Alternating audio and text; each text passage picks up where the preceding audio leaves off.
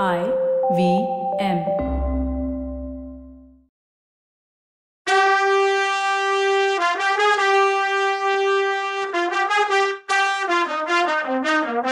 வணக்கங்க. நான் கவிதா பேசுறேன்.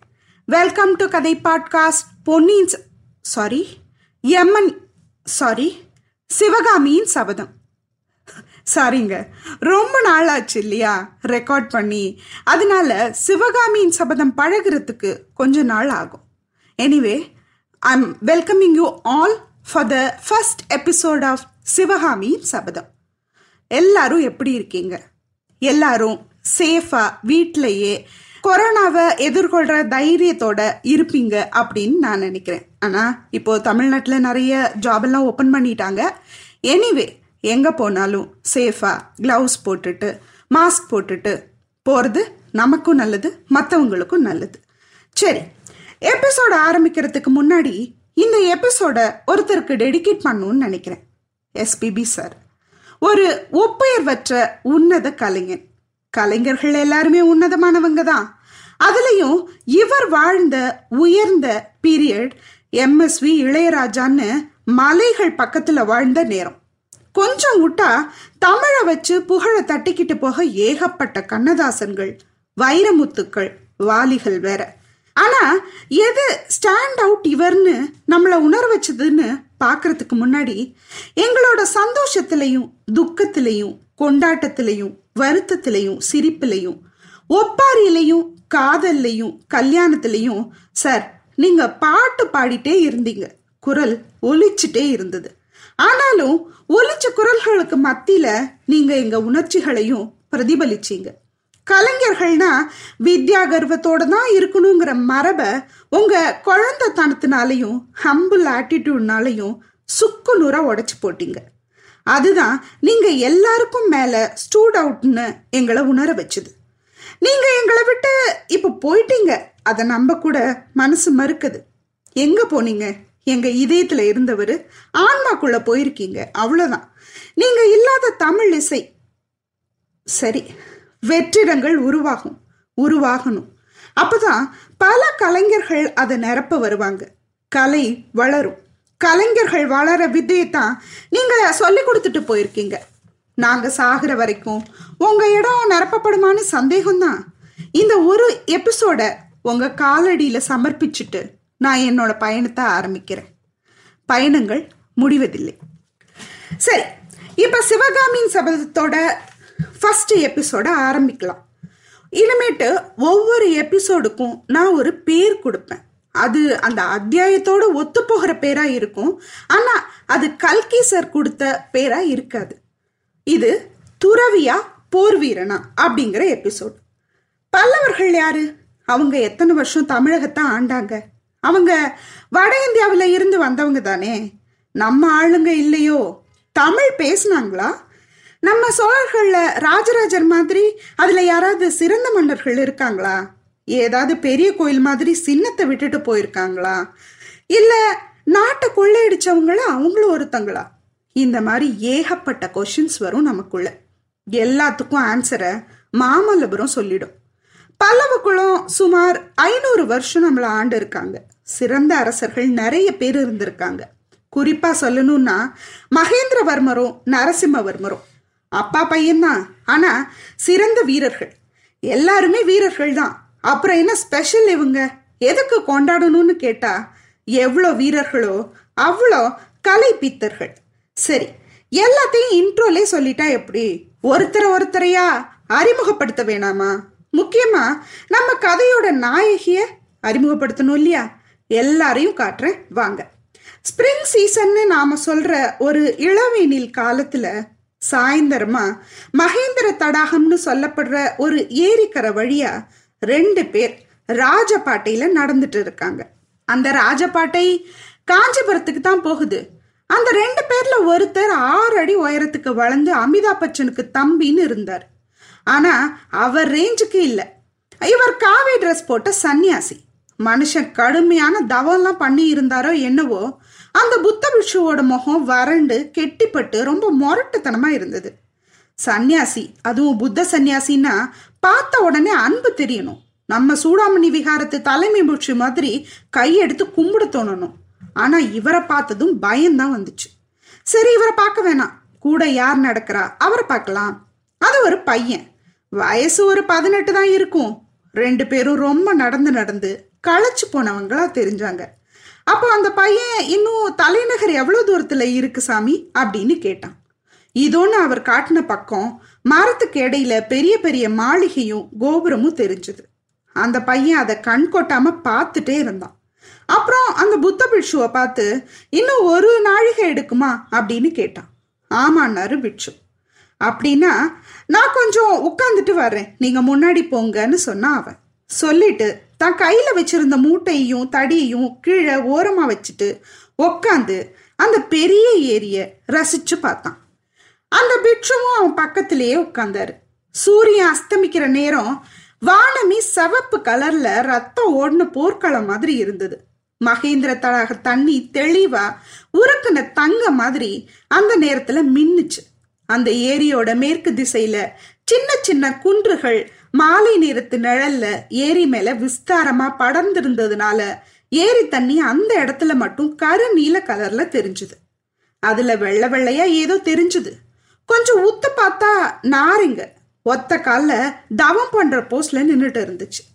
ஒரு சில நேரத்துல அதுங்க கூட்டமா தண்ணியில இருந்து கிளம்பி உயர பறக்கிற அழகே அழகு. அதை பார்த்தவங்க மெய் மறந்து போயிடுவாங்க.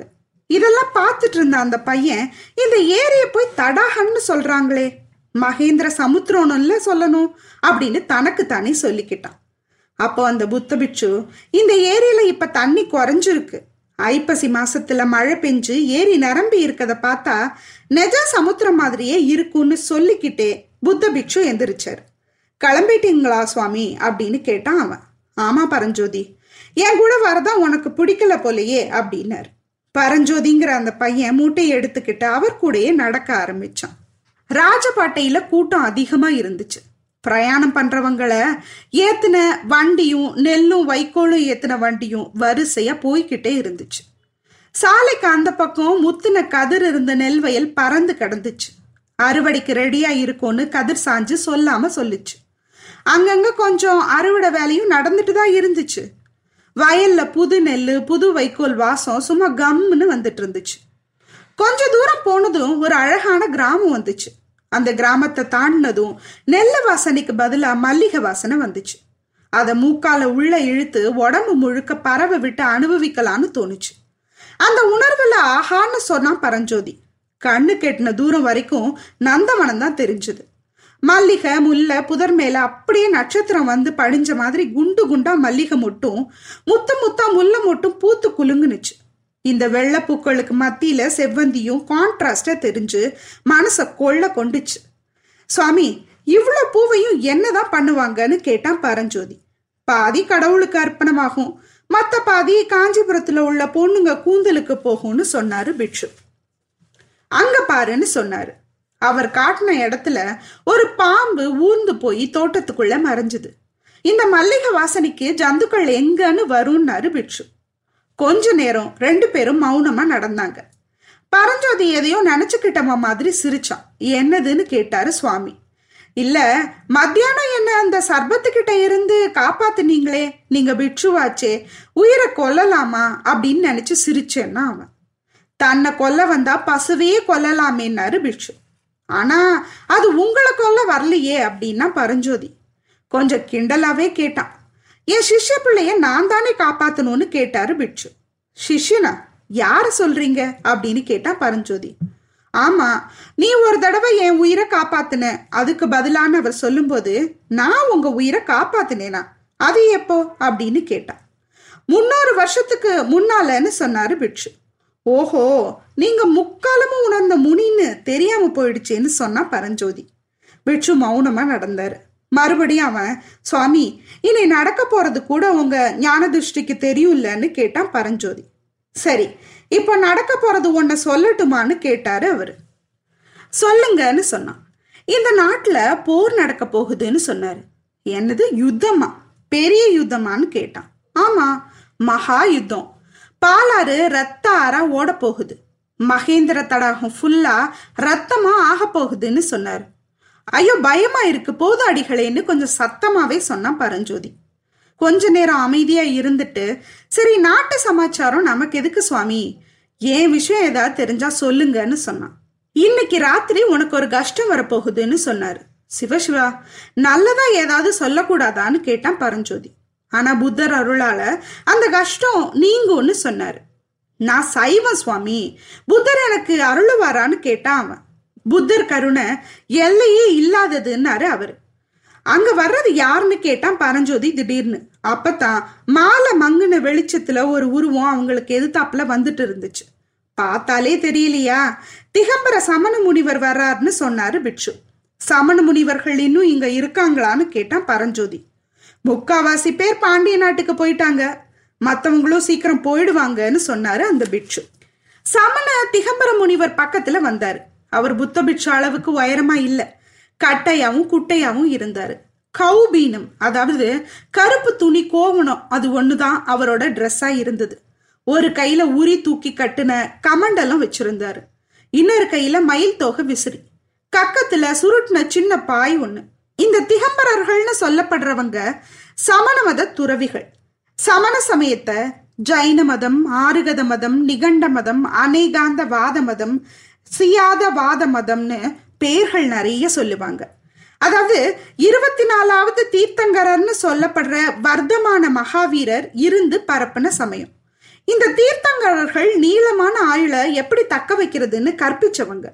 மகாவீரர் இவங்கள எழுபத்தி ரெண்டு வயசு வரைக்கும் உயிர் வாழ்ந்தார்.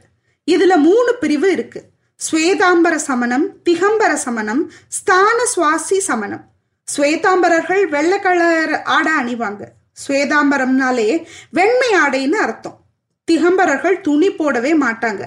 மேபி தமிழ்நாட்டில் மாறிடுச்சா என்னன்னு தெரியல. திகம்பரம்னாலே ஆடை இல்லாம இருக்கிறதுன்னு தான் அர்த்தம். ஸ்தான சுவாசிக்கு உருவ வழிபாடு கிடையாது. சமண ஆகம நூல்களை வச்சு கடவுளா பாவிச்சு வணங்குவாங்க. இதுல ஒரு கொசுறு செய்தி என்னன்னா கண்ணனையே ஒரு தீர்த்தங்கரரா நம்புவாங்க ஜைனர்கள். அவர் சமண மதத்தை பரப்புவாருங்கிறது அவங்க நம்பிக்கை. இவங்கள சமணர் ஜைனர் ராமணர் ஆறுகதர் இப்படிலாம் கூப்பிடுவாங்க. இப்ப கதைக்கு வருவோம்.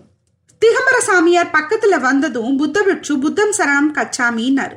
சமண துறவி உடனே அருகர்தாள் போற்றினார். இருட்டுற நேரத்துல எங்க சாமி போறீங்கன்னு கேட்டாரு பிட்சு இந்த ருத்ர பூமியில எனக்கு என்ன வேலை? தொண்ட மண்டலமே சடையன் கூத்தாடுற காடாயிடுச்சே தெரியாதா? நான் பாண்டிய நாட்டுக்கு போறேன்னாரு அவர். இன்னைக்கு ஏதாவது முக்கியமான விசேஷமானு கேட்டாரு பிட்சு ஆமா கோட்டை கதவை மூட போறாங்களான்னாரு சமணமுனி. சொல்லிக்கிட்டு அவர் வேகமா போயிட்டே இருந்தாரு. ஒரு காலத்துல இந்த பல்லவ நாட்டுல சமணர்கள் வச்சதுதான் சட்டமா இருந்தது. அவங்க கிழிச்ச கோட்டை மகேந்திர சக்கரவர்த்தி தாண்ட மாட்டார்னு சொல்லி நிறுத்தினாரு புத்த பிட்சு இப்ப என்ன ஆச்சு அப்படின்னு கேட்டான் பரஞ்சோதி. இப்ப சைவ வைஷ்ணவங்களோட பாடுதான் கொண்டாட்டமா இருக்குன்னு சொன்னாரு பிட்சு ஓஹோன்னா பரஞ்சோதி. ஏதோ கோட்டை கதவை சாத்துறத பத்தி சொன்னாரே அது என்ன சாமி அப்படின்னு கேட்டான். அங்க பாருன்னு அவர் காட்டின பக்கம் காஞ்சி மாநகரத்தோட தெற்கு கோட்டை வாசல் தெரிஞ்சது. கோட்டை கதவு பிரம்மாண்டமான கதவு மூடி இருந்துச்சு. கோட்டை மதில சுத்தி பெரிய அகழி இருந்துச்சு. அதோட அகலமே நூறு அடி இருக்கும்.